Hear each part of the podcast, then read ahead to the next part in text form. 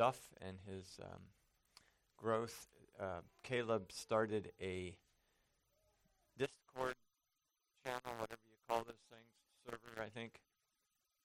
And if you would like the link to that, I can give it to you. And he's, I don't think he posted anything yesterday, but we did. Oh, okay, I didn't see it. um, uh, maybe more than than I know. Um,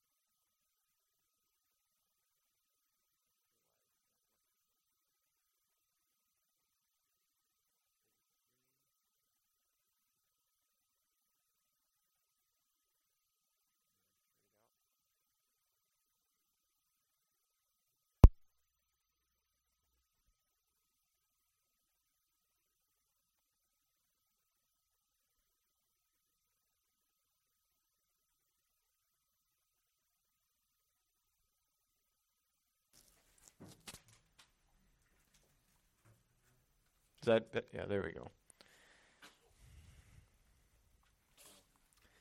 Okay.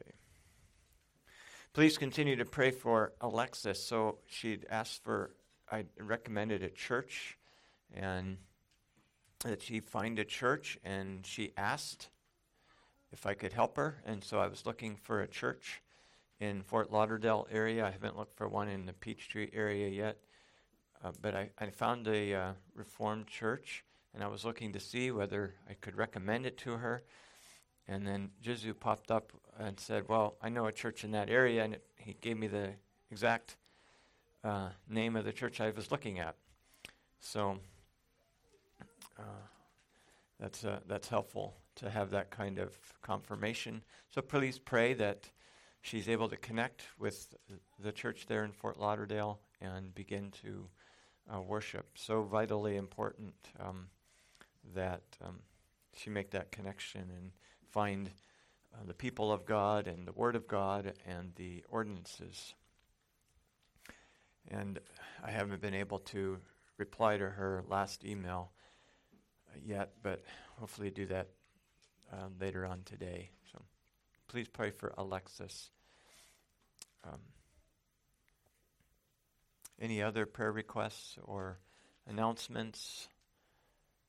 I think the Popcos are going to be moving. Is that right? Soon?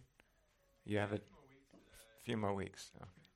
All right. So we have enough. We can get ready for this. yes, Gloria.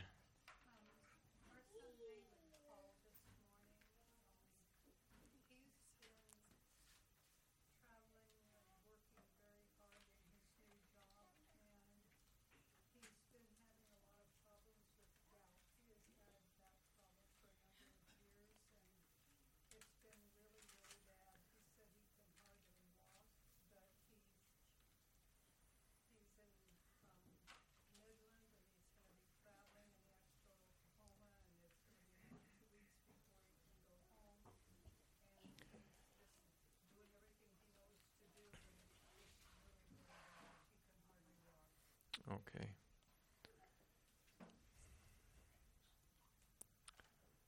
Yeah. We will pray for David. Anyone else? Yes, Gloria. Uh, Rochelle.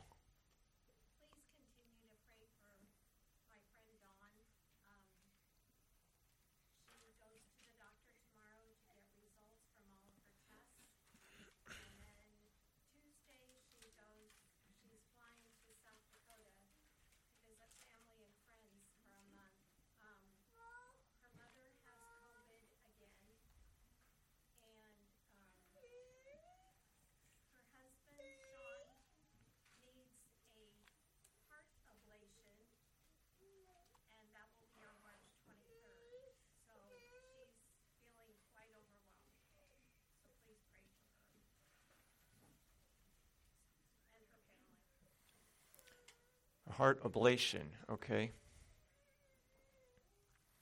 uh, Don, Dawn Hodges. Uh, did I see another hand?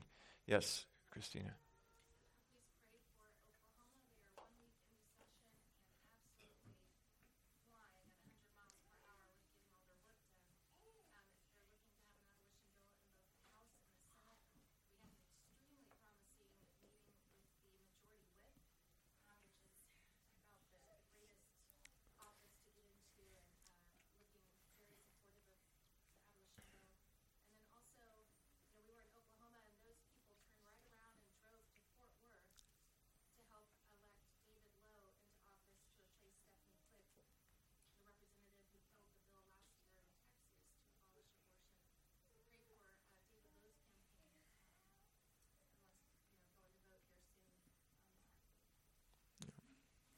Okay. Yes, I think it starts for us. Starts tomorrow. What? Tomorrow. Yes, I'm behind. Um, all right, then. If there are no other um, prayer requests or announcements, we will be praying for uh, Christ Covenant Church this today. That's the our sister church up in the Dallas Fort Worth area. It's a new church plant, so they are very uh, young and. Um, still um, getting started. Uh, let us prepare then to worship the Lord Jesus Christ.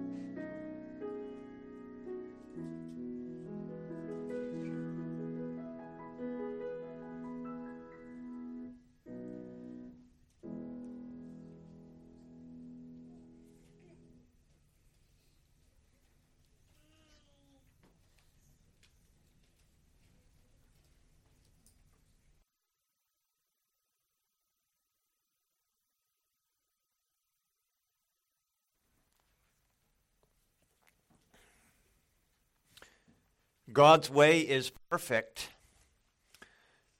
The word of the Lord is proven. He is a shield to all who trust in him. For who is God except Jehovah? And who is a rock except our God? It is God who arms us with strength and makes our way perfect. He teaches our hands to make war so that our arms can bend a bow of bronze. His right hand has held us up. His gentleness has made us great. And he has also given us the shield of his salvation. Come, let us worship and bow down before him. Congregation of the Lord Jesus Christ, Mercy, peace, and love be multiplied to you through Christ Jesus, our Savior. Please turn with me to Psalm 148a as we do just that and lift our voices and praise the Lord in the assembly of the saints.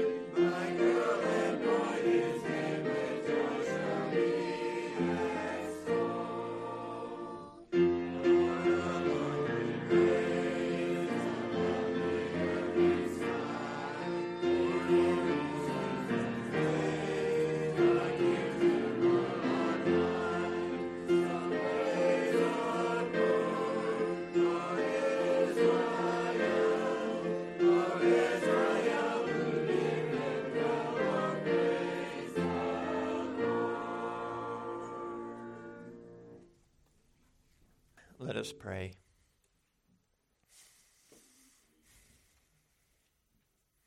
Almighty Heavenly Father, we lift up this morning our hearts and our hands and our voices to you and ask that you would rejoice the souls of your servants here this morning. We ask that you would enable us by your Spirit to come into your presence this morning with joy and into your gates with thanksgiving and praise.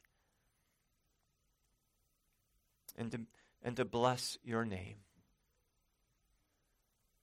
For you have um, you have redeemed us. You have defended us. You have preserved us from all of our enemies. You have been gracious to us in so many ways. And, and we know that we are worthy of none of that. But you, Lord, are worthy. You're worthy of all glory in heaven and earth. It belongs to you. To you belongs all dominion and rule and power and authority. And there is no authority ex- except what is from you. You have put uh, this world together out of nothing by the word of your power.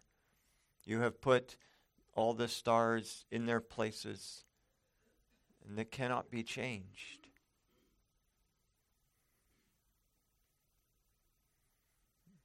You, Father, have hung suspended this earth upon nothing, establishing its foundation.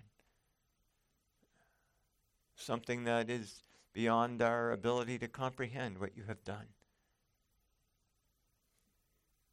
Though we have searched and found many things, yet, Lord, we, we do not understand these basic things. Your wisdom is far above ours. Your ways are not our ways. Your thoughts are not our thoughts. But we do thank you and praise you this morning that you do think of us. Indeed, your thoughts toward us are more in number than the sand, more than we can count. And we ask that uh, you would this morning condescend to meet with us, to speak to us through your word and spirit. We ask, Lord, for the work of your Holy Spirit here this morning, that you would sanctify us by your word, that you would meet with us and speak grace and peace. Through Jesus Christ, we ask all of these things. Amen.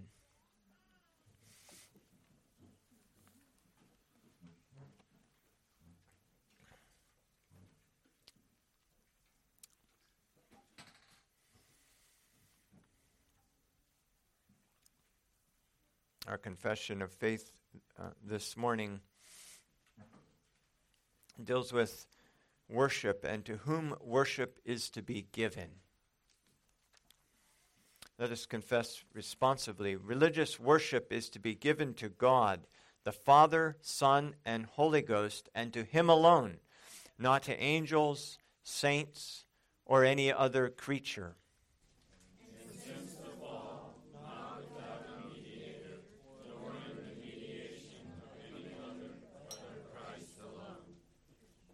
Let no one cheat you of your reward, taking delight in false humility and the worship of angels, intruding into things which he has not seen.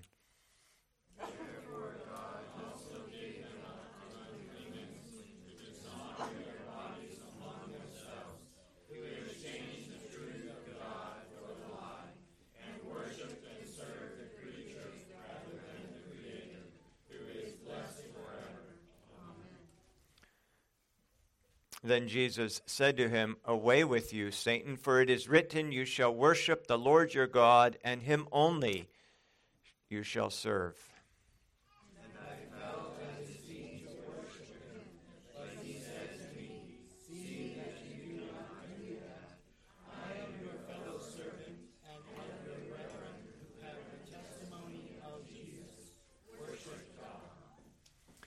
Jesus said to him, I am the way, the truth, and the life. No one comes to the Father except through me.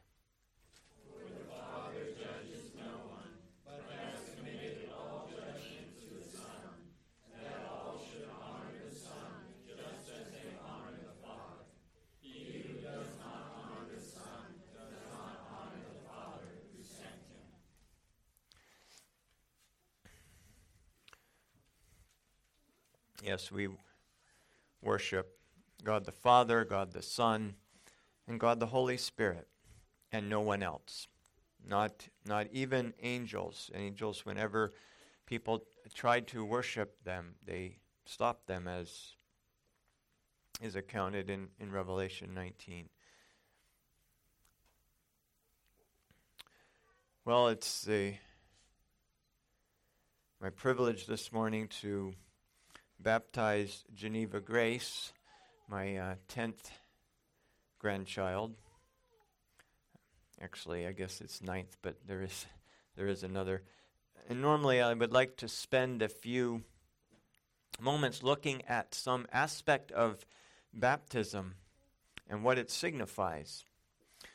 But in God's providence, uh, this sermon this morning concerns the place of children in the kingdom of God. And so I will um, pass by an opportunity to speak on this since we will be looking at this topic, Lord willing, in a few minutes, I thought of putting the baptism um, after the sermon for that reason, but decided against it for various reasons. So at this point, I will ask, without further comment, ask uh, Benjamin and Kimberly and their family to please come forward.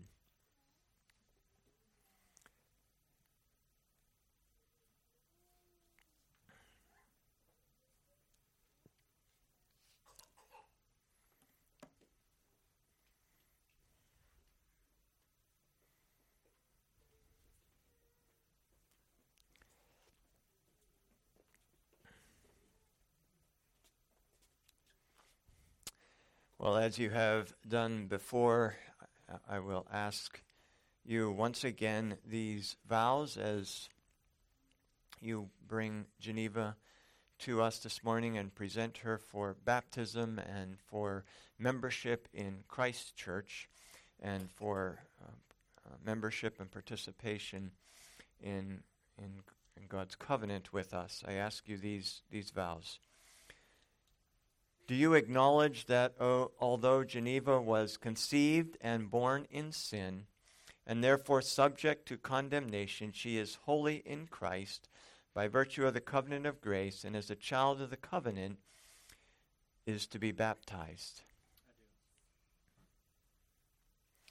And do you promise to teach diligently to Geneva the principles of our holy Christian faith revealed in the scriptures of the Old and New Testaments and summarized in the Confession of Faith and the Catechisms of the Church?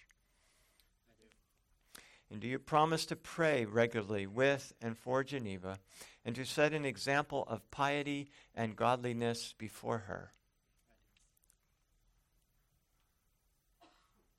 Do you promise to endeavor by all the means that God has appointed to bring up Geneva in the nurture and admonition of the Lord? encouraging her to appropriate for herself the blessings and to fulfill the obligations of the covenant.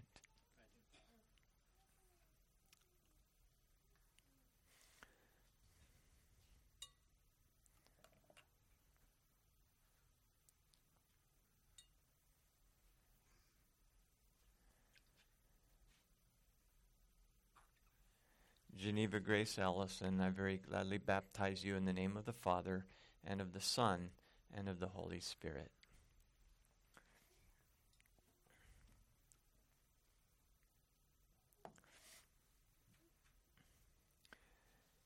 And, uh, and Benjamin and, and Kimberly, uh, we do rejoice with you, you th- this morning in the birth of Geneva and for also your desire that you have expressed uh, for her to know the Lord and for her to follow the Lord all the days of her life.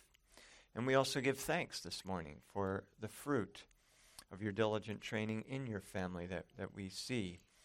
And so along but along with these great blessings and privileges come the responsibilities that you have solemnly committed to.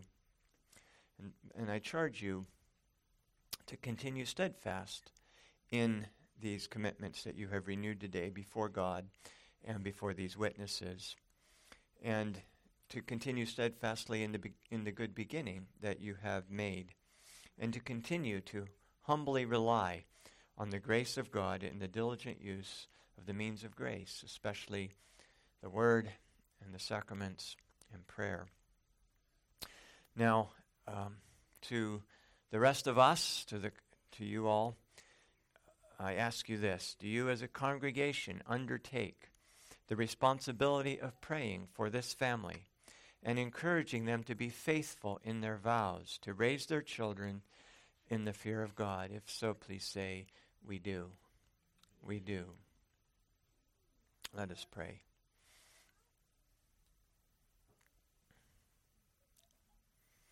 Almighty Heavenly Father, we thank you for this little life, for this child of your covenant.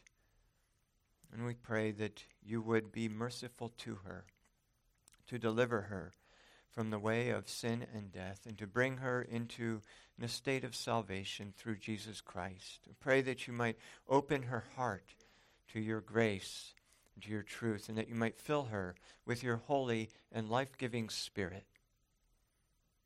I pray that you would preserve her in the faith and the communion of your people, that she might never know a day in her life outside of the blessings of your covenant, outside of the worship of your people, outside of your church. I pray that you would teach her to love others in the power of the Holy Spirit. And I pray that you would send her into this world in faithful witness to your abounding love and grace. And I pray that in your time, in the fullness of days, that you might bring her to the fullness of your peace and glory and present her faultless before the presence of your throne with great joy. I ask this through Jesus Christ. Amen.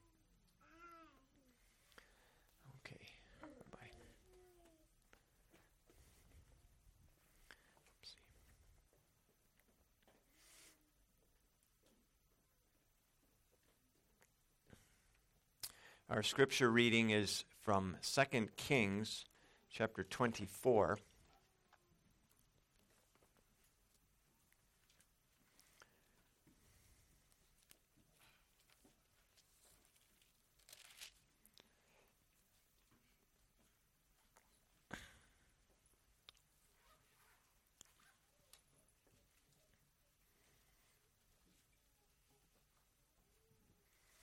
Hear God's word. In his days, Nebuchadnezzar, king of Babylon, came up, and Jehoiakim became his vassal for three years. Then he turned and rebelled against him, and the Lord sent against him raiding bands of Chaldeans, bands of Syrians, bands of Moabites, and bands of the people of Ammon. And he sent them against Judah to destroy it, according to the word of the Lord which he had spoken by his servants the prophets. Surely at the commandment of the Lord this came upon Judah to remove them from his sight because of the sins of Manasseh, according to all that he had done.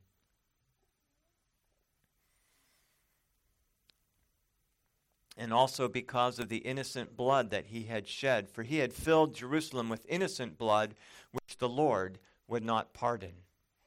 Now, the rest of the acts of Jehoiakim and all that he did, are they not written in the book of the Chronicles of the kings of Judah? So Jehoiakim rested with his fathers. Then Jehoiachin his son reigned in his place. And the king of Egypt did not come out of his land any more, for the king of Babylon had taken all that belonged to the king of Egypt, from the book, brook of Egypt to the river Euphrates. Jehoiachin was 18 years old when he became king, and he reigned in Jerusalem three months. His mother's name was Nehushta, the daughter of Elnathan of Jerusalem. And he did evil in the sight of the Lord, according to all that his father had done. At that time, the servants of Nebuchadnezzar, king of Babylon, came up against Jerusalem, and the city was besieged. And Nebuchadnezzar, king of Babylon, came against the city as his servants were besieging it. Then Jehoiachin, king of Judah, his mother, his servants, his princes, and the, his officers went out to the king of Babylon, and the king of Babylon, in the eighth year of his reign, took him prisoner. And he carried out from there all the treasures of the house of the Lord and the treasures of the king's house, and he cut in pieces all the articles of gold which Solomon, king of Israel, had made in the temple of the Lord, as the Lord had said. And he carried into captivity all Jerusalem, all the captains and the mighty men of valor, 10,000 captains, and all the craftsmen and smiths. None remained except the poorest in the land. And he carried Jehoiachin captive to Babylon the king's mother, the king's wives, his officers, and the mighty of the land he carried into captivity from Jerusalem to Babylon. All the valiant men, 7,000, and craftsmen and smiths, 1,000, all who were strong and fit for war, these the king of Babylon brought captive to Babylon. Then the king of Babylon, Mattaniah, Jehoiachin's uncle, king in his place, and changed his name to Zedekiah And Zedekiah was 21 years old when he became king, and he reigned 11 years in Jerusalem. And his mother's name was Hamutal, the daughter of Jeremiah of Libnah. He also did evil in the sight of the Lord, according to all that Jehoiakim had done. For because of the anger of the Lord, this happened in Jerusalem and Judah. Then he finally cast them out from his presence. Then Zedekiah rebelled against the king of Babylon.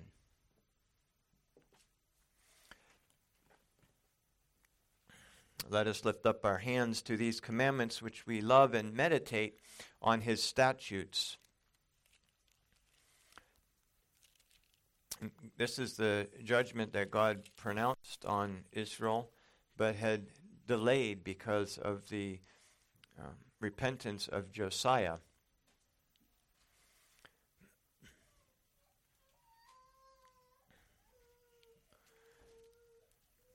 Now, th- this is also one of the texts that critics like to point to as a place where the Bible has errors, because if you look in verse 17, it says, The king of Babylon made Mattaniah, and, and if your Bible uh, uh is the King James, the New King James, they've put in the word Jehoiachin. Well, it's in italics, meaning that's not what it says in the text. It really should say his. The king of Babylon made Mattaniah his uncle his uncle. Now, it is correct that that is referring to Jehoiachin. So it is, it is um, a correct insertion there, but it really just says his. And if, but if you look in Second Chronicles 36, and I'm not sure if we're going to read this, I didn't check, so I'll comment on it now. In Second Chronicles chapter 36 and verse 8, when it's recounting this same narrative, the same history, the captivity of of um, Jehoiachin.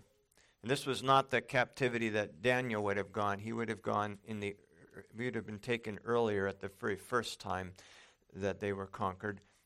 But it, you'll notice in verse uh, in verse ten there Second Chronicles 36, it says the Lord made Zedekiah.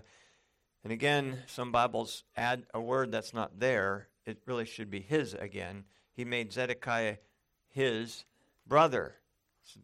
So in one place it says it's his uncle, and the other place says it's his brother.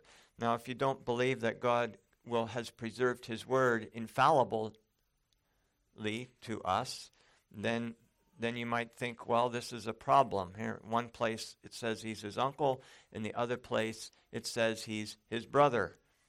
And so that's why these, have, these, these names have been inserted. And in the insertion in Second Chronicles 36, I believe it's wrong. It's not, it's not saying that it's Jehoiakim's brother. It is Jehoiachin's brother. That's who the his is referring to. It says he took him and took him to Babylon and made his brother king over Judah and Jerusalem.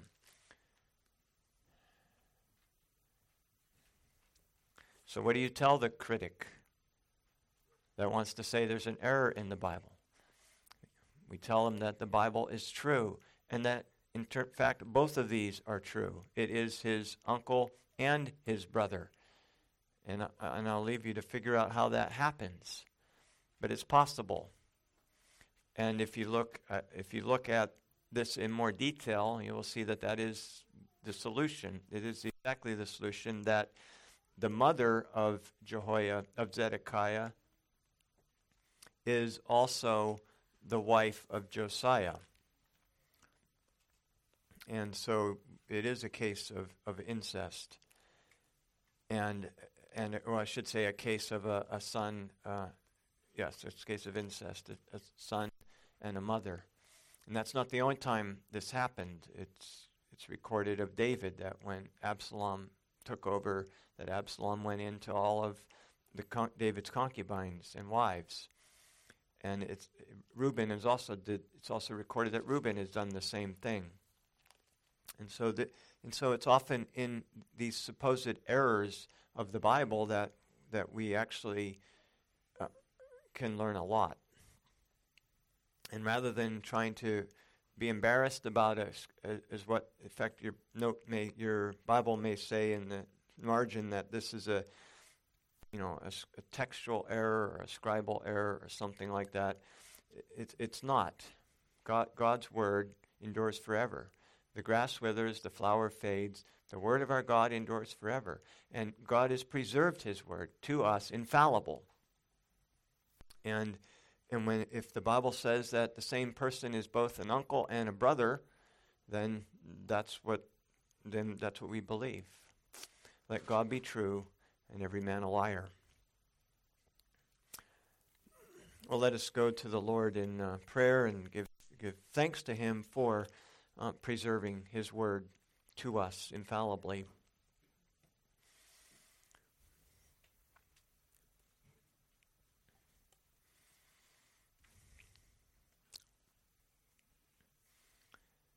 Our gracious Father in heaven,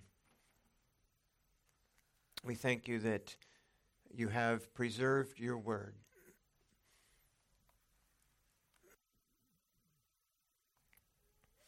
That though many have tried to corrupt it, to pervert it, have attacked it, have burned it, have banned it, have imprisoned those who read it, or killed those who walk according to it. Yes, even kings have burned the original manuscripts. Lord, you have preserved your word again and again. And where the original manuscript was burned, you, you had it recreated and made again. And where Lord, the, uh, it has been corrupted by wicked hands, yet, you have preserved it for us. And you have preserved many copies all over the world. And we continue to find more and more copies of your word that you have preserved to us. We are amazed, astounded at how many, how, how perfectly you have preserved your word over century, over thousand millennia, thousands of years. We ask your forgiveness where we have not believed it, where we have ignored it, where we have been ignorant of it, where we have not loved it and meditated upon it and laid it up in our heart that we might not sin against you where we have not prized it as we ought and cherished it as the words of life and truth,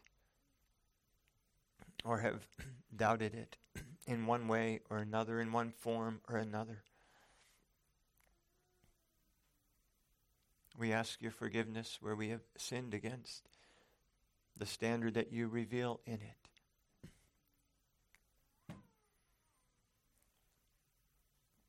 Father, we ask, Lord, for the, your forgiveness for the sins of our land, that a, a nation that at one time recognized the words of this law as being the standard of justice and sought to implement the punishments according to your word. Yet, Lord, we have turned away from your word as the standard of truth. Indeed, in Canada recently, their legislature has declared that the truth of your word is a myth, and that those who believe according to it are worthy of condemnation and imprisonment and fines. And so they have condemned the righteous and justified the wicked. And our land is often no better. We have ignored your word with respect to the lives of people and have allowed the murder of unborn children and have looked the other way as their bodies were dismembered, their blood spilled upon the ground, and the pieces left unburied or washed down the drain. Father, these, these are things that are happening in our land. And, and we, as, as a part of this nation, ask your forgiveness. We ask, Lord, for your mercy. And we ask uh, for your deliverance. Indeed, we, we have, as a nation, in our laws, ignored every part, every every one of your commandments. We have long ago decided it was no crime to blaspheme your name, and that many idols and temples to idols could be uh, erected and publicly worshipped in our land. Lord, this has not been always so in our nation. And we are grieved at, at our present condition. Indeed, uh, where at one time our law recognized adultery as a sin against you,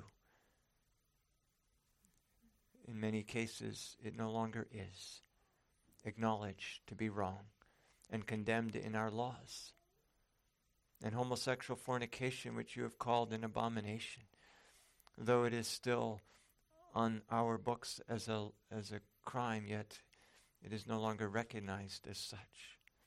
And we do not even follow our own laws.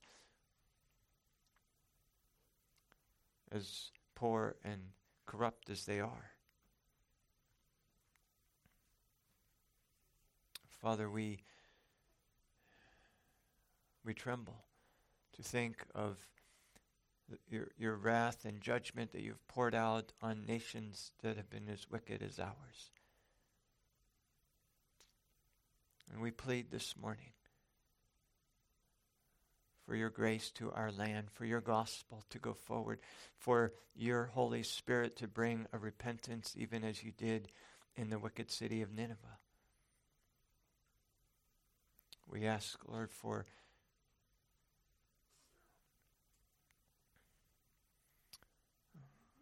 for the preaching of your word.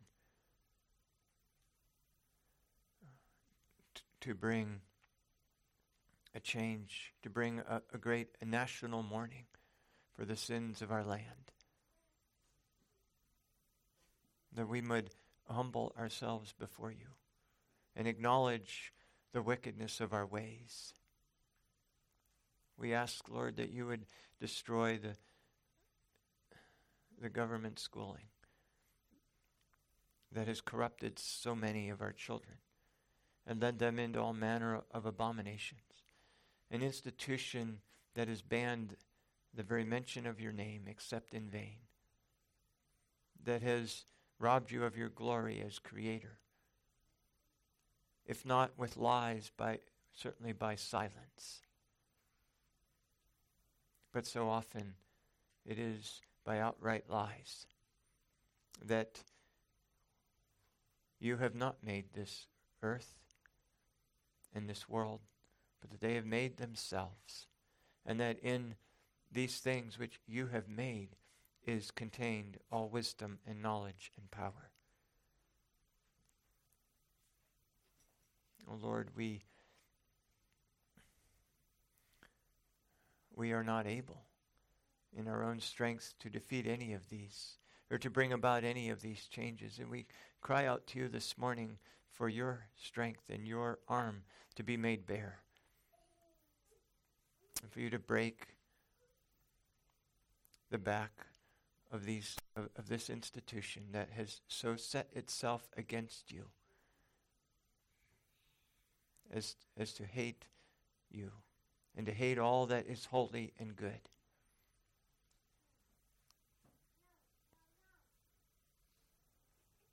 Lord, I, we ask that you would exact a just restitution from the kingdom of Satan, for all that has been stolen from your people. And for all the children who have been corrupted and, and taken from Christian homes and taught what is wicked and, and corrupt.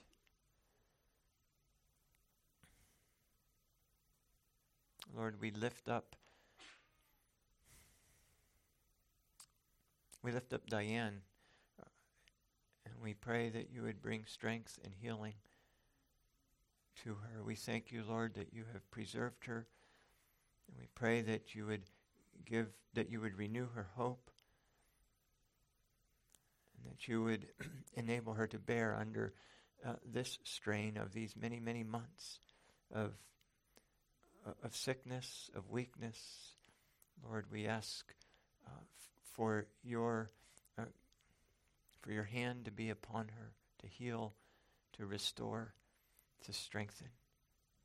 And for all those, for all others, Lord, that are uh, sick in our midst, for for Dawn, we pray that you would uh, deliver her from uh, from fear. Lord, may she may she walk each day in in faith and go forward in trust upon you and not fear. May you deliver her, Lord, from anxiety in the midst of her illness, uh, test results that come, procedures for her husband, Sean.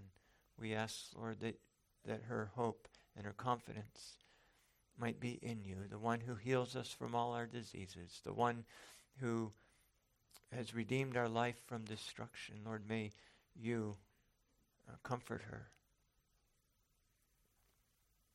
And we ask for, for David as well and pray for um, your healing for him. Lord, in this time of disability, may he look to you. May you renew his um, confidence and his uh, walk with you. And may uh, you use this time to, to sanctify and to strengthen, that he might uh, remember you as his creator and provider, as his healer, as savior.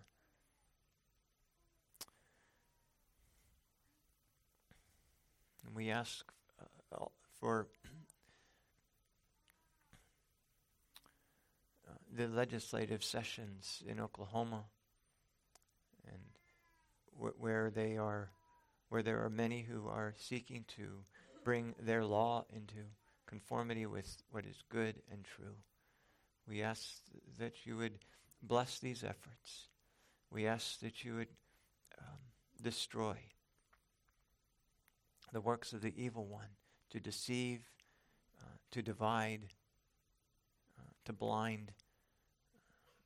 And Lord, may you give courage to those men who are who know you to, to speak the truth without fear of man. Lord, we ask uh, also for the, this upcoming election where we are choosing those who will rule over us. We ask, Lord, that what is that the truth might be known and that you will give discernment and wisdom to your people that they might not vote out of fear, they, they might not vote out of a, a sense of hopelessness, but Lord, look for those men who are the most qualified who are qualified and among those who are the most qualified to serve in these offices and not be willing to vote for anyone who is who does not meet the minimum qualifications that you have set for those who would bear civil authority as your ministers. Lord, we ask your forgiveness where we have forgotten the standards that you have set in your word, where we have been uh, ignorant of them or fearful of applying them.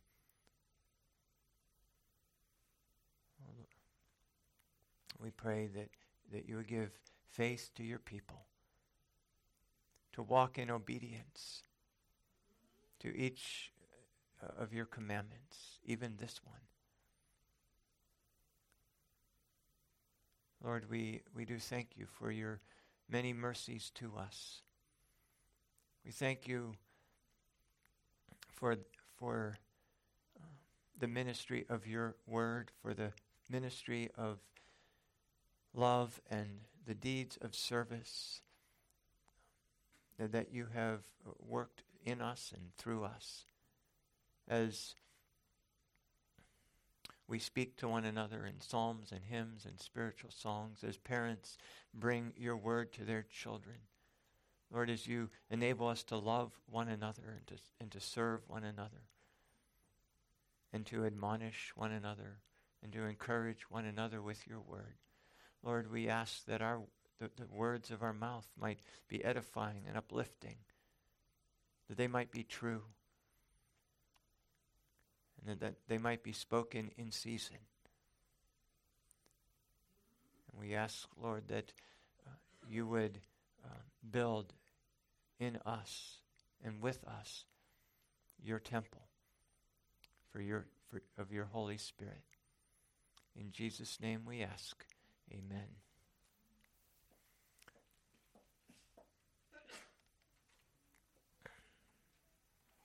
Psalm 4b.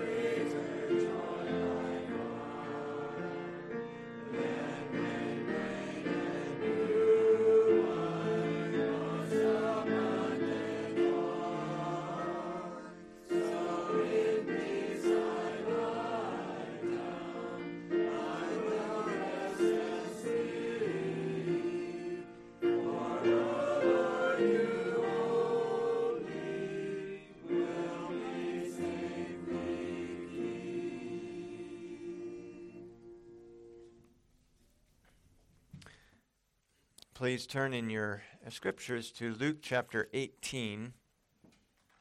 And I'd also uh, like to read this same parallel passage from Mark chapter 16. So if you can find uh, both of those and keep your finger in Mark, we will read these both. They're both very short.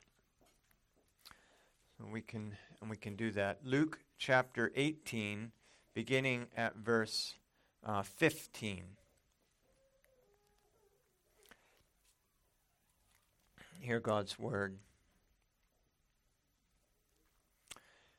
Then they also brought infants to him that he might touch them. But when the disciples saw it, they rebuked them. But Jesus called them to him and said, Let the little children come to me, and do not forbid them, for of such is the kingdom of God. Assuredly, I say to you, whoever does not receive the kingdom of God as a little child will by no means enter it. And then uh, Mark chapter 16.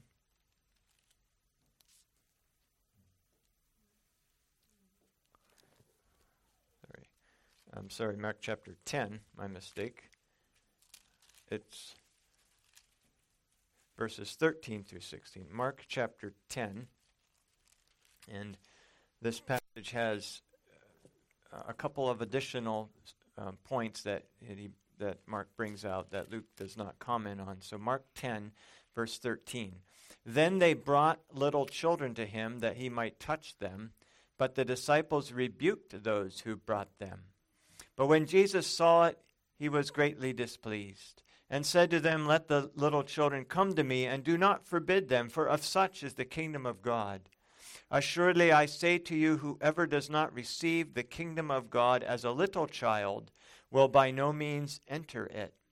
And he took them up in his arms, laid his hands on them, and blessed them.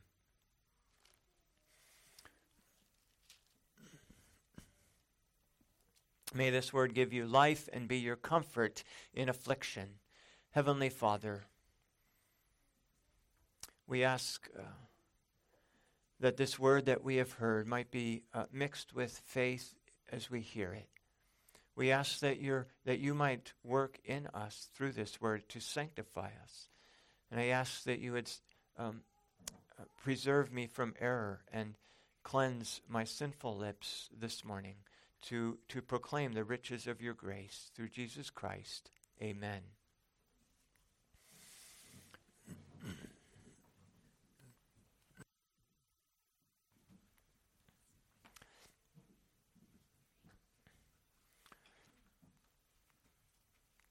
Infants and the Kingdom.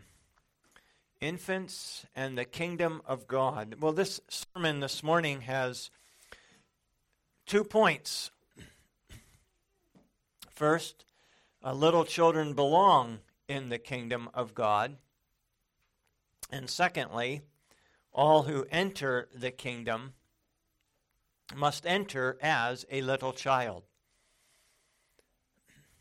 Children belong in the kingdom of God, and all who enter must enter as a little child. Well, what, let's look at, then in more detail at each of these uh, two points. But before we dig into that, I want to ask, want to look at who are these children that Jesus has in view here when he speaks, who, who he's speaking to. Are these older children, toddlers, infants? Uh, are they old children? You know, um, I'm still somebody's child. Uh, and so, who is Jesus talking about here?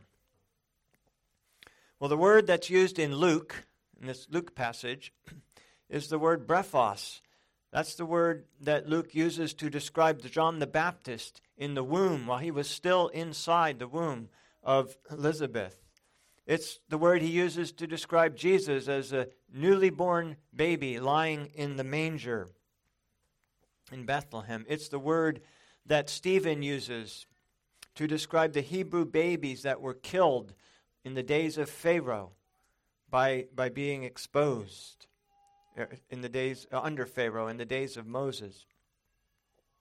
It's the word that Paul also uses to describe Timothy, who had heard the scriptures, who had known the scriptures from, from his infancy, from his childhood. That, clearly, this what we are speaking about here are infants, babies in arms, nursing babies like Calvin or Geneva.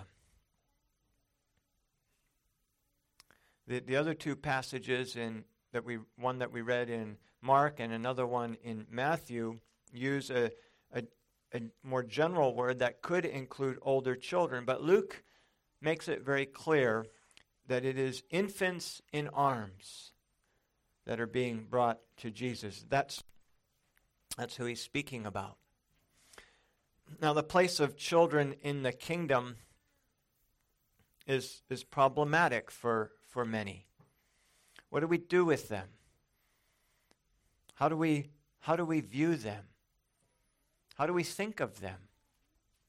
And there are many perspectives about how children should re- be regarded. Some consider children of believers to be regenerated from the moment of conception.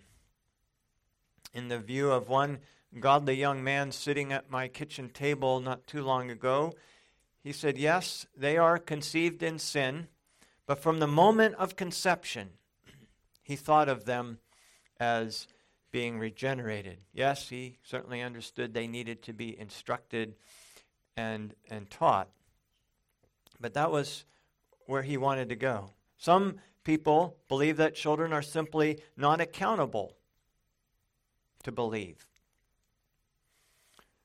Others consider children to be uh, what one man called vipers in diapers, who are outside the kingdom of God until they get older and can make a conscious profession of faith.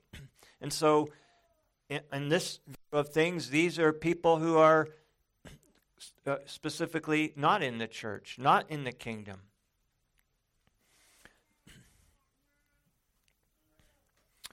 Well, this by itself, this uh, text here this morning does not answer all these questions, but it does say a number of things about the place of children in the kingdom,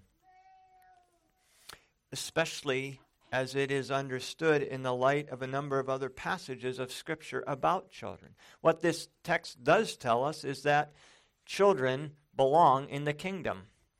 And we can look at a number of other passages in Scripture to see uh, what, what that means when, it's, when Jesus says that children belong in the kingdom.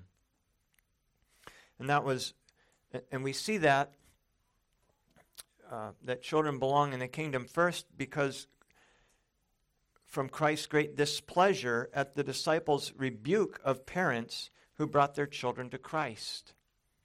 He was greatly displeased that the disciples would dare to rebuke parents who were bringing their children to Christ. You see, these parents wanted their children to receive Christ's blessing. They wanted to, Christ to pray for their children. These parents had a concern for the salvation of their children, that they would know the living God from their infancy. This is, after all, the duty of parents to bring their children to Christ. Since Christ has ascended and is at, at, sitting at the right hand of God, we do that by teaching our children the scriptures, the Word of God, just as Timothy's grandmother and mother taught him the scriptures from his infancy. We do that by bringing our children to the public worship of God. We do that by bringing them um, under the preaching of the Word and by teaching them we do that by, we, we bring them and show them Christ by our care of them and in many, many other ways. But this, the disciples rebuked their, these parents for trying to bring their children to Christ. None of the gospel writers tell us why the, um, they thought they needed to rebuke parents bringing their children to Christ. Perhaps they felt that babies could not benefit from hearing Jesus. You know, after all, infants won't ever remember ever being brought to Jesus. We, we typically don't remember things that happened before we're two or so years old. They, they won't remember his prayer. They won't uh, be able to respond to anything that Jesus says. They may not even be able to comprehend what Jesus is saying. Perhaps they felt that blessing children was not important enough for Jesus to be bothered with. He had crowds of people following him. He had the Pharisees who were always seeking to trap him and ask him questions and trip him up and catch him in something. He had important people that wanted to see him. Maybe they just thought he, he was too busy to be bothered to put his hands on little children. Perhaps they simply felt that since children couldn't uh, exercise faith and couldn't understand what was being said, that it would just be a waste of time to have Jesus put his hands on them and bless them. Perhaps they even felt that children didn't need salvation, that they didn't need to have saving faith to enter heaven. Many Christians today hold to this view or some similar view or variation of it. I was listening recently to a well known reform minister who said that while there was no age of accountability, there was a stage or state of accountability. Before, and before that state, before that point, uh, when uh, before that point, little children couldn't understand or process the gospel. And if they couldn't understand or process it, then they were not accountable. They can't know that they are sinners. They can't understand that Christ died in their place, so they can't believe in him. And so, his, in his view, if they die before reaching this state or stage of, of, being, of being accountable, being able to understand, and therefore accountable, then he thought they go to heaven. Now, he didn't deny that little children are born in sin and conceived in iniquity. So, what scripture did he use to support this view? Well, he admitted that there was none. There was no scripture to support that view. He just believed that these children would just automatically go to heaven because it would be, in, in, in his view, it was inconceivable that God could condemn to eternal hell all little children who are intellectually incapable of understanding the gospel. Now, some people believe that children just aren't morally accountable for their sin. But their very fact that infants die tells us that they are accountable for their sin. The wages of sin is death. And so the fact that people die, even babies, little babies, even unborn babies, the fact that they die is proof that they are being held accountable for their sin. Remember the sinfulness of the estate into which we fell? That was our question not too many weeks ago, right? What, wherein consists the sinfulness of that estate? Well, it's the guilt of Adam's first sin when, when he ate the fruit that God said not to. That's part of our guilt. The want of original righteousness, the corruption of our whole nature, which is we call original sin, together with all the transgressions that proceed from that. See, Adam's sin as the federal head of the, of the human race is imputed to all, to everyone who is in the covenant of works. That means that everyone that descends from Adam by ordinary generation is guilty of Adam's first sin because he is the covenant head and his sin is imputed to us under that co- that's what it means to be a federal head Lack of original righteousness refers to the fact that not being able to obey any of God's commandments, we have no righteousness on our own. And remember, only the righteous can see God. The corruption of our nature means that we are sinners and we can't not sin.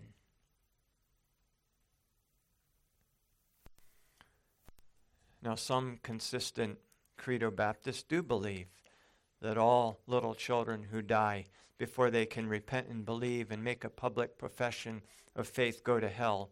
I have at least one friend that I know who believes that way. But thankfully, Christ didn't take that view of children. Christ was greatly displeased with the disciples for rebuking these parents. And he flatly overruled what they were saying. He said, Let the little children come to me, and do not forbid them from coming. Infants can come to him. Unborn infants can come to Christ. How, you ask? How?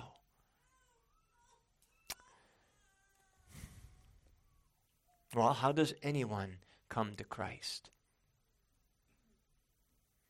Spiritually, we are dead in our trespasses and sins.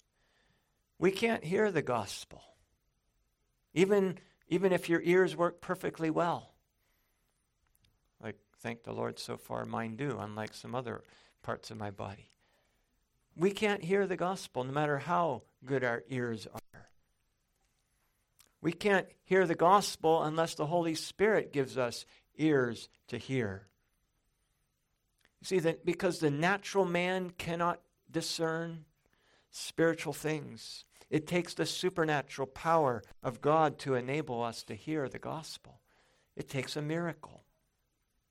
Paul told the Corinthians in 1 Corinthians 2 For what man knows the things of man except the Spirit of man which is in him? Even so, no one knows the things of God except the Spirit of God. Now we have received not the Spirit of the world, but the Spirit who is from God, that we might know thing, the things that have been freely given to us by God. These things we also speak, not in words which man's wisdom teaches but which the Holy Spirit teaches, comparing spiritual things with this with spiritual. But the natural man does not receive the things of God, for they are foolishness to him, for he cannot know them because they are spiritually discerned. Natural man cannot know the things of God, for they are spiritually discerned. God's created the ear. Can he not hear, the Bible tells us? The very one who knows how the ear works because he made it, can he not hear? Uh, of course he can.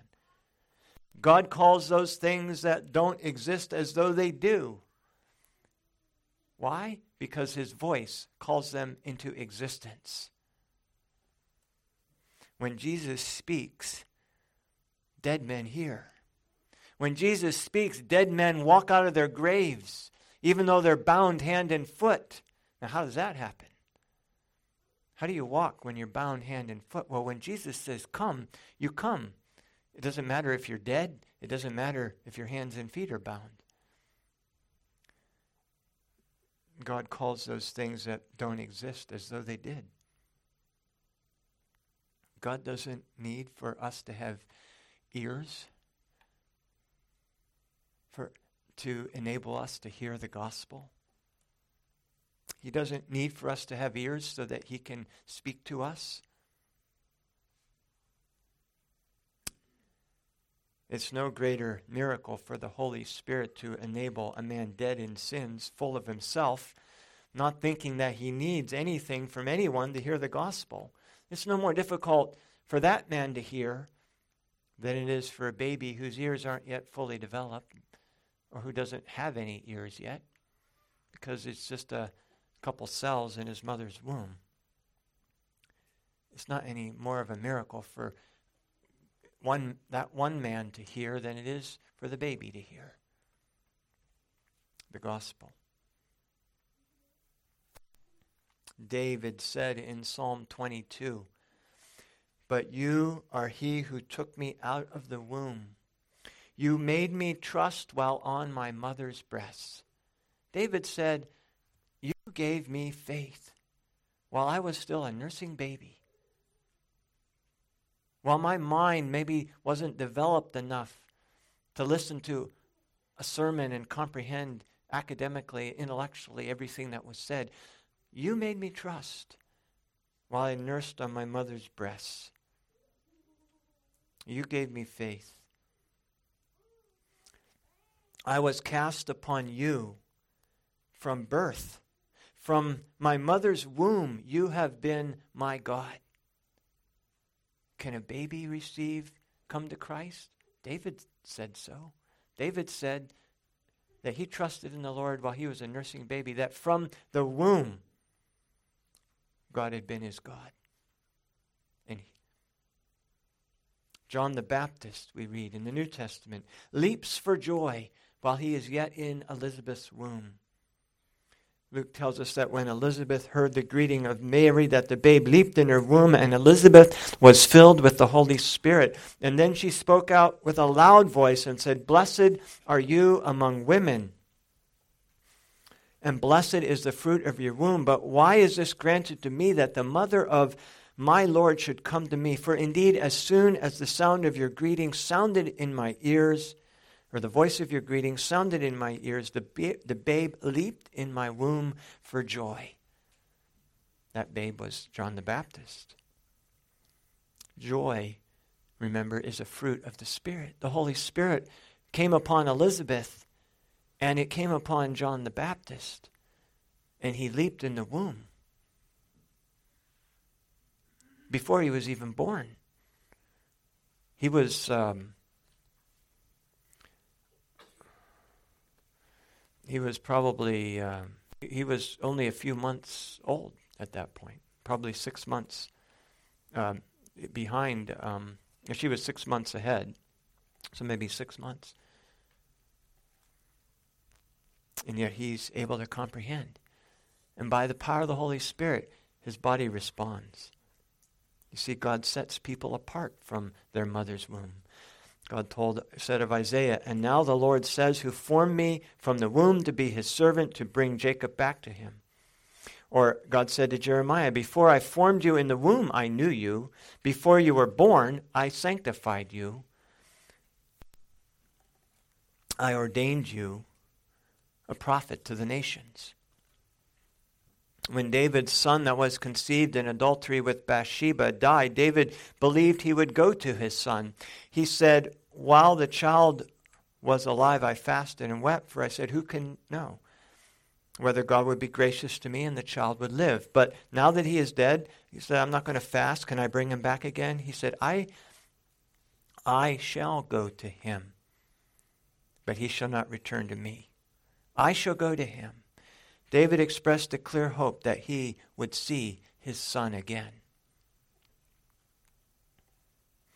And so Jesus rebukes or, or, is displeased and flatly overrules the disciples' words. And Jesus um, received these children. Jesus blessed the children in his arms, and he prayed for them. See, children are the recipients of God's covenant blessings that are not given to children of unbelievers. He didn't initially even heal that Syrophoenician woman because he said it's not right to give the food meant for the children to the dogs. Children of believers are different from children of the world. They aren't in no man's land. While, we fig- while, while somebody figures out what, what they're going to, or while they figure out what they're going to do. Children of believers, the Bible says, are holy. That means they are set apart from the world. They are ceremonially clean. That doesn't mean they are saved, saved, but it does mean that they were not uncircumcised. In Ezekiel 23, God speaks of sons that were born to me that, that were being sacrificed. And in Ezekiel 16, God speaks of sons and daughters born to him and of, he says, my children that are being sacrificed in these uh, satanic, being sacrificed to demons. God called them his children. They were offspring that were born, that were in his covenant, that had his covenant sign. God condemns divorce in Malachi because Malachi says God is seeking a godly offspring, and divorced parents can't lawfully procreate. Psalm 103 says that the mercy of the Lord is from everlasting to everlasting on those who fear him, and his righteousness to children's children. To children's children. And to those to such as keep his covenant and to those who remember his commandments to do them. There is a there are our children are recipients of the blessings of the covenant. But thirdly, our children belong in the kingdom because Jesus states that the kingdom belongs to such as these.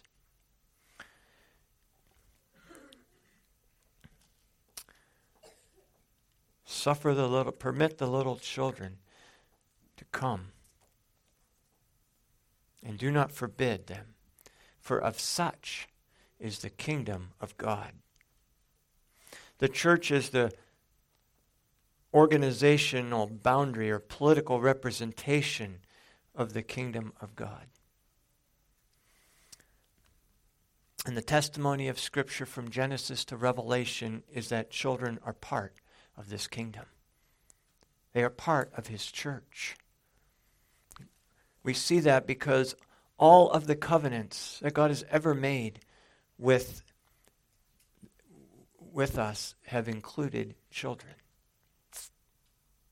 The Noahic covenant in the beginning of Genesis. God said, But I will establish my covenant with you, and you shall go into the ark, you, your sons, your wife, and your sons' wives with you. And as for me, in the next chapter, behold, I establish my covenant with you and with your descendants after you.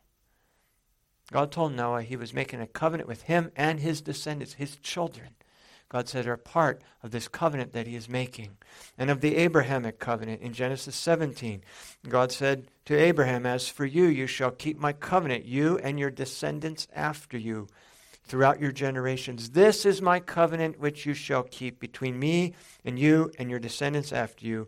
Every male child among you shall be circumcised. In this covenant, God specifically says that the children of believers were to receive the sign of the covenant the sign and seal of the righteousness that we have by faith, that the children of believers were to receive it. And, and,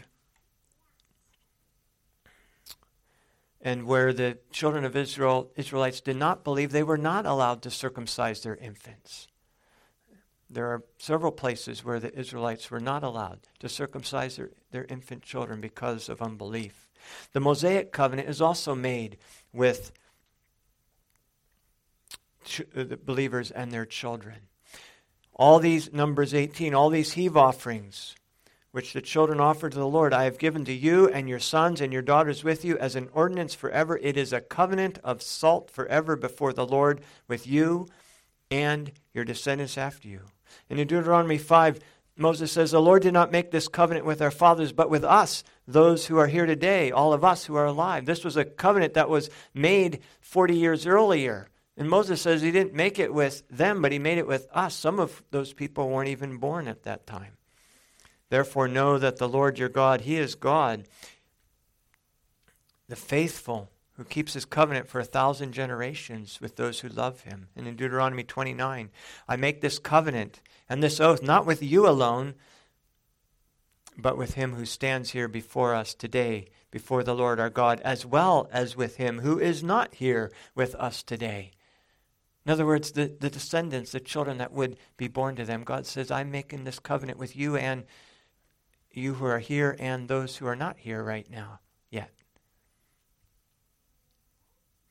The Davidic covenant is also made with s- children. If your sons will keep my covenant and my testimony, which I teach them, their sons shall also sit upon your throne forevermore. Children are included in that covenant. Children are included in the new covenant. In Isaiah 59, As for me, says the Lord, this is my covenant with them.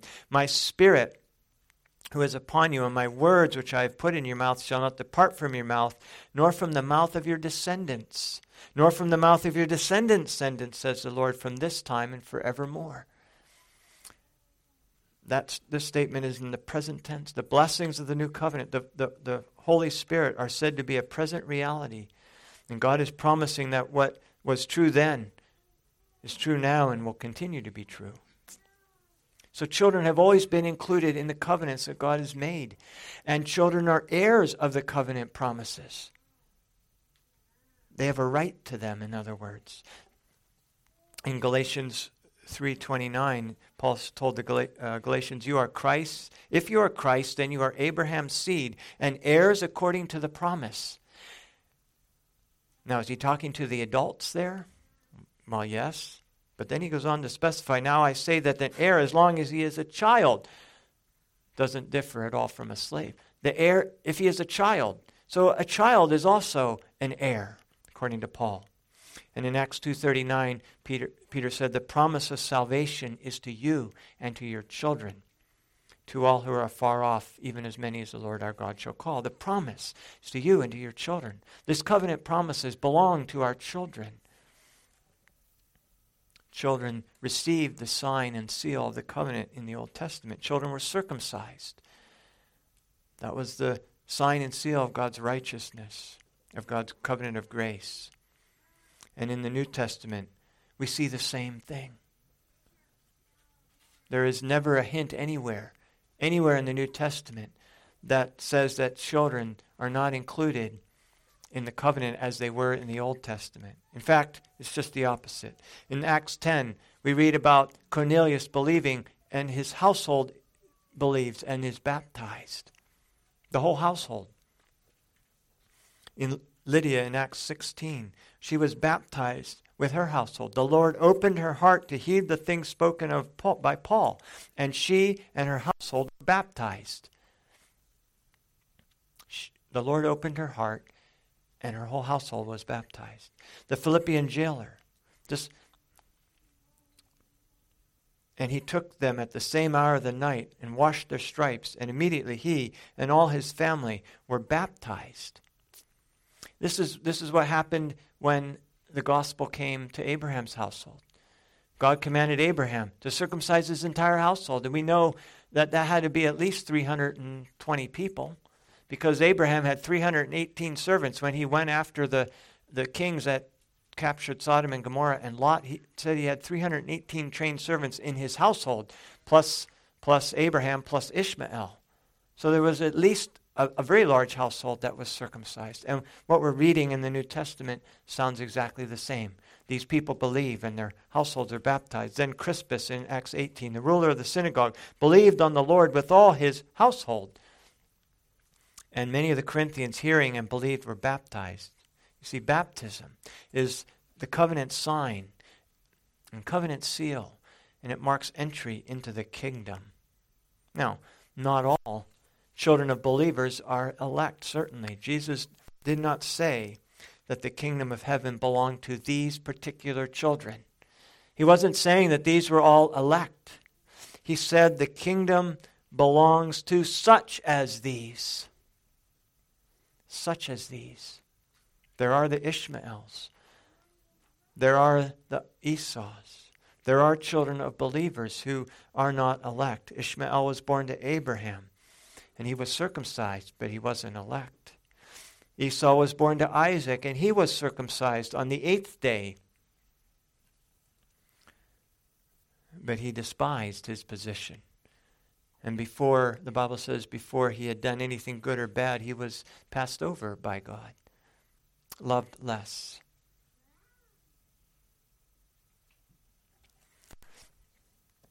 kingdom of heaven belongs to such as these. These are, the kingdom of heaven belongs to the children of believers, but not all believe, not all are elect.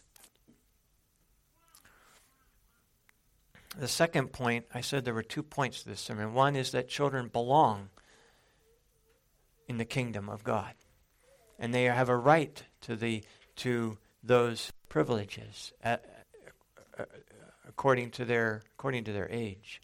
Not everybody in the kingdom has a right to everything. There are distinctions, but all, the, all children of believers belong in the kingdom. But secondly, Jesus said that all must enter the kingdom as children do. All must enter the kingdom as children do. Assuredly, Jesus said, I say to you, whoever does not receive the kingdom of God as a little child will by no means enter it. Now, what is he saying? What, in what sense do we need to be like little children? What quality is Jesus pointing to? I mean, we can look, think about a lot of qualities that children have. And the Bible does say, desire the sincere uh, milk of the word as newborn babies do, desire that milk. So there's a favorable comparison of children. But many more comparisons of children are unfavorable. They are compared uh, unfavorably when, when, when Jesus says that the unbelieving generation was like the children who cry out to each other in the marketplace, immature children who cry out, uh, we, we played for you, but you didn't dance. Um, where, where Paul says that when he was a child, he spoke as a child, but then when he grew up, he put away these childish things. In other words, we're, we're to press on to maturity and not continue to be like immature children.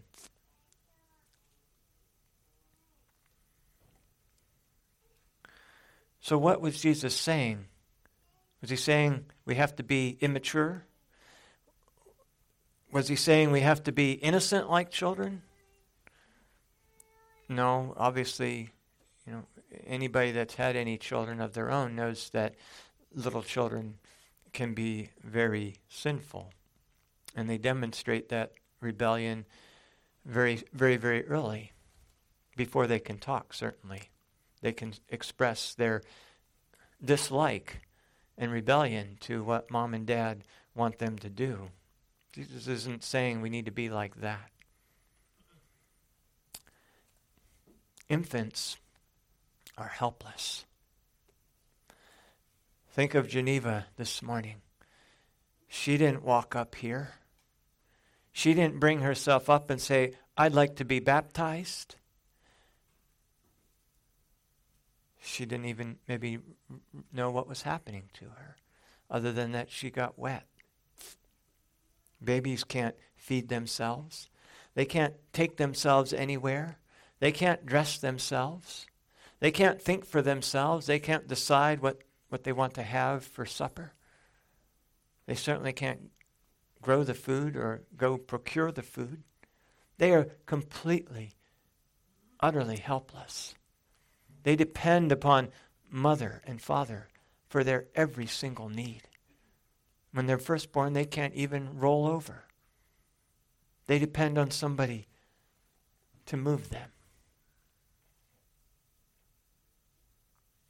Infant baptism is a picture of helplessness. And Jesus is saying that's how we are. We aren't Christians because we decided to follow Christ. We aren't Christians because we got in the car and went somewhere.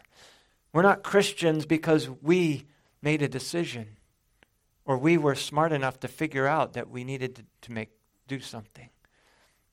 We're not Christians because we sought the Lord. Because we figured out that we needed to. We're Christians because in our condition of being dead, of being helpless, of being wholly unable to seek after the Lord, the Lord in His mercy drew us. No one can come to the Father, Jesus says, except no except the Father draw him. No one can come to me except the Father draw him.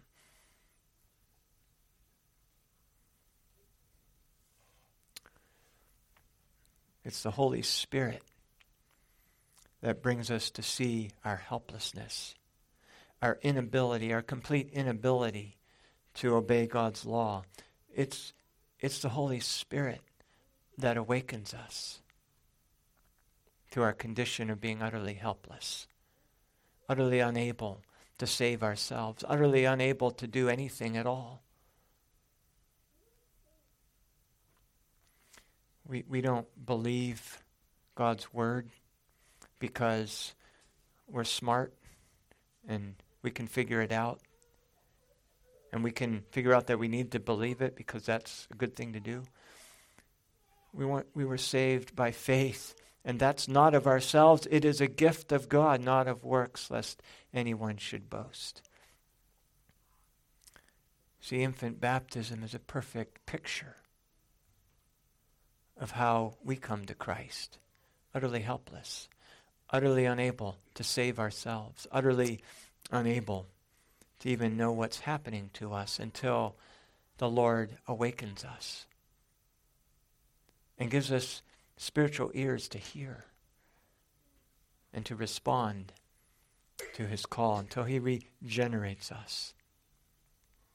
And Jesus says, unless you come into the kingdom that way, you can't get in. That Pharisee who stood in the temple and said, Lord, I thank you how, how good I am, and praised himself and praised with, prayed with himself. That's, that's not how we can enter the kingdom. It's the, it's the publican, the tax collector, who realized he was completely helpless and cried out for the mercy of God. But even that realization came because the Holy Spirit had, had regenerated him and awakened him. We don't ask the Lord to come into our heart. That's not how we're saved. If, if we had to be saved because of that, nobody could be saved because we're never going to ask. We're helpless. We're like that infant. We're saved because the Lord sovereignly broke into our life, like, like with Saul, knocked him off his horse and, and blinded him and accosted him Saul, Saul, why are you persecuting me? We're saved because God, in His mercy, subdues our rebel heart to Himself. Because He gives us spiritual ears and eyes and a heart to understand. Because He did all this on His own initiative. It's of God who wills, it's not us. And that's what Jesus said. We cannot come into the kingdom of heaven on our own strength or by our own ability to keep God's law or to, to do anything at all that is pleasing to the Lord or to seek the Lord. It's, you know, it's not that uh, we come to the Lord and say, Lord, you, you know, you should be grateful that I've sought after you. It's not that at all because we can't do that on our own strength. We come like an infant, utterly helpless, completely dependent upon Him to work in us and to, and to move us and to draw us and to save us. Salvation from start to finish is entirely a work of God's grace. Even our sanctification is a work of God's grace in which we are active, yes, but even the deeds that we do in Christ are done by the power of God working in us. Paul said, I, I died. I died. I've been crucified with Christ, and the life that I now live in the flesh, I live by faith in the Son of God who loved me and gave himself for me. That's how all of us got into the kingdom. Because God, in his mercy, brought us as helpless sinners. Let's pray. Heavenly Father, we thank you that you have loved us and that you have given yourself for us. We thank you that you have drawn us, that, um, that you have elected us from before the foundation of the world and drawn us in time. We know that there is no nothing good in us. Nothing in us that would make us desirable or worth anything to you. Nothing in us that would incline us to you except your Holy Spirit, dragging us to you and changing our very desires such that we want to come to you and do come to you in faith and in repentance. And Lord, I, I pray that if there is any here this morning who does not know that drawing of your Holy Spirit, who has not been given eyes to see or ears to hear, Lord, I pray that you would open them this morning and that your Holy Spirit would come to them with power and with much assurance. I pray this in Jesus' name. Amen.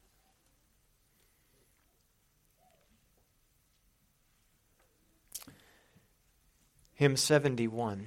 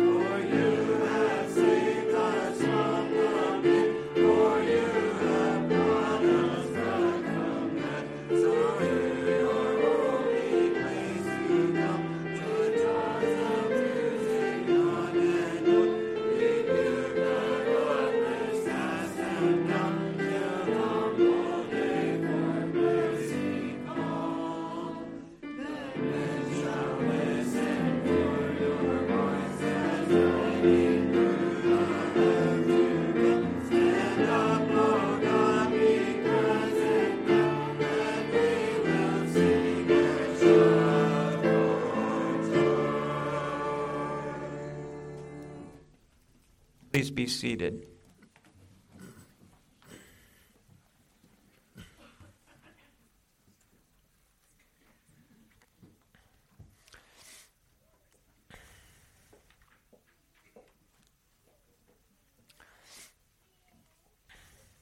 As we uh, come to the Lord's table, I'd like to um, this morning just to read a reminder from the larger catechism of how we ought to uh, prepare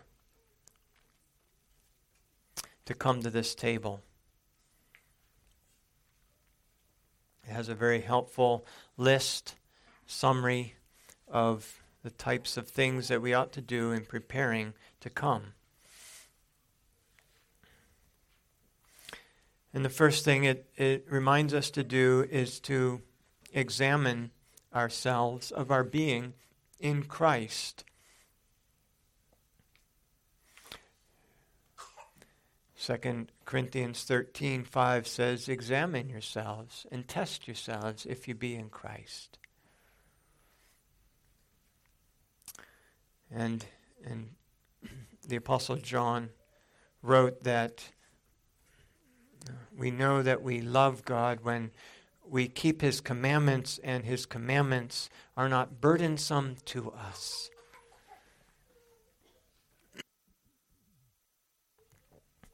It, it, it, reminds us to examine ourselves of our sins and, and our wants, the things where we are um, we lack. To examine ourselves of the truth and measure of our knowledge. Faith, repentance, love to God and the brethren. Are we growing in these things? Are we progressing in these things.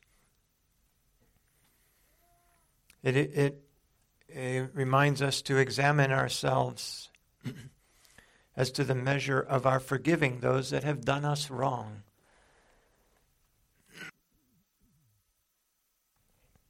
Of our desires, to examine ourselves of our the measure of our desire after Christ, and of our new and of our renewing of the exercise of these graces by meditation and by prayer. But it also reminds us that our, our worthiness to come to this table is not based on how well we have performed this week, but rather it's based upon being in Christ and recognizing that all that we do is tainted with sin and that that it is only in Christ that we are accepted in the beloved.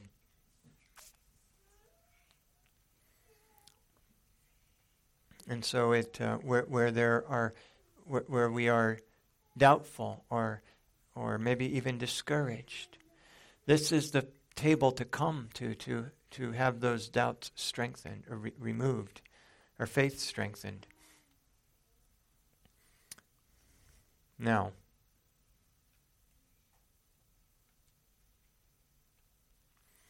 having partaken of the Lord's Supper, we are reminded to, to reflect upon how we have behaved ourselves here at this table and with what success if we find quickening, a life that is, and comfort, to bless God for it, and to ask for the continuance of it, and to watch against relapses, right, as we are warned. We are encouraged to fulfill our vows and to and, and to remember our vows to to attend to the worship and the public uh, uh, sacraments. And if we find that we are lacking in these things, and we see if, after careful and serious examination, that we have not done these as well as we ought, we ought to not be discouraged, but really to renew our preparation and to um, and to wait for the fruit of the Holy Spirit in time. And and it reminds us to be humble and to attend with more care and diligence. And so I hope to remind you and me this morning that even though this is something we are privileged to do each week, yet it is something we should not do carelessly or, or idly or forgetfully. So may it be so. Heavenly Father, we thank you that we, it is our privilege to, to participate in this supper each week, a supper that, at which you are the host, at which you feed us with your body and your, your flesh and your blood a supper, a meal, wherein you give to us your, your grace, not through the eating, but by faith. So, Lord, help us to come this morning in, in faith, though we don't understand all the mystery of this sacrament and of your presence here, yet we know, Lord, that you are present to feed us, uh, to, to grow us, to sanctify us. And Lord, we come this morning with anticipation of your blessing. We come uh, desiring to, to know you, to love you more deeply, to serve you more faithfully, to uh, see our sin more clearly, and to have a greater um, faithfulness in confessing it and repenting and forsaking it. And so, Lord, we ask that you might minister to us at this table all, all of these blessings through Christ.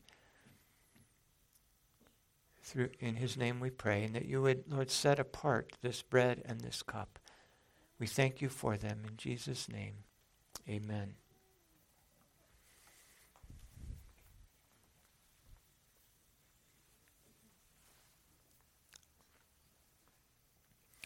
Our Lord Jesus Christ, in the same night in which he was betrayed, took bread, and having blessed it, he broke it and gave it to his disciples, saying, Take, eat, this is my body, which is broken for you. This do as often as you do it in remembrance of me. He took the cup and gave it to his disciples, saying, This cup is the new covenant in my blood, which is shed for many for the remission of sins. All of you drink of it. Please come forward.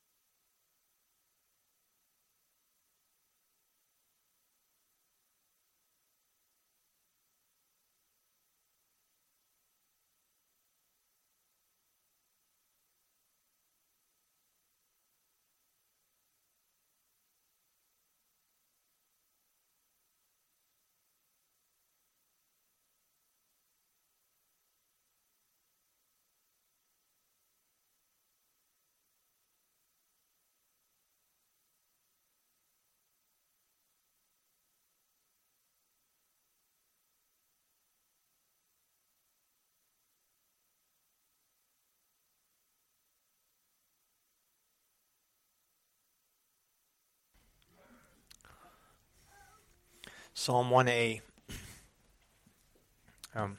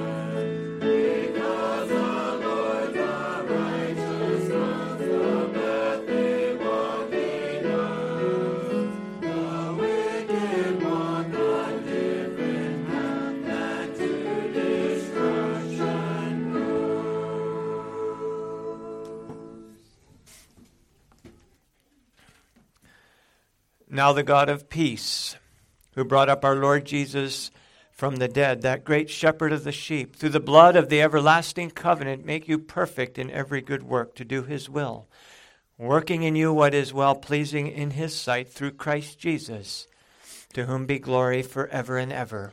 Amen.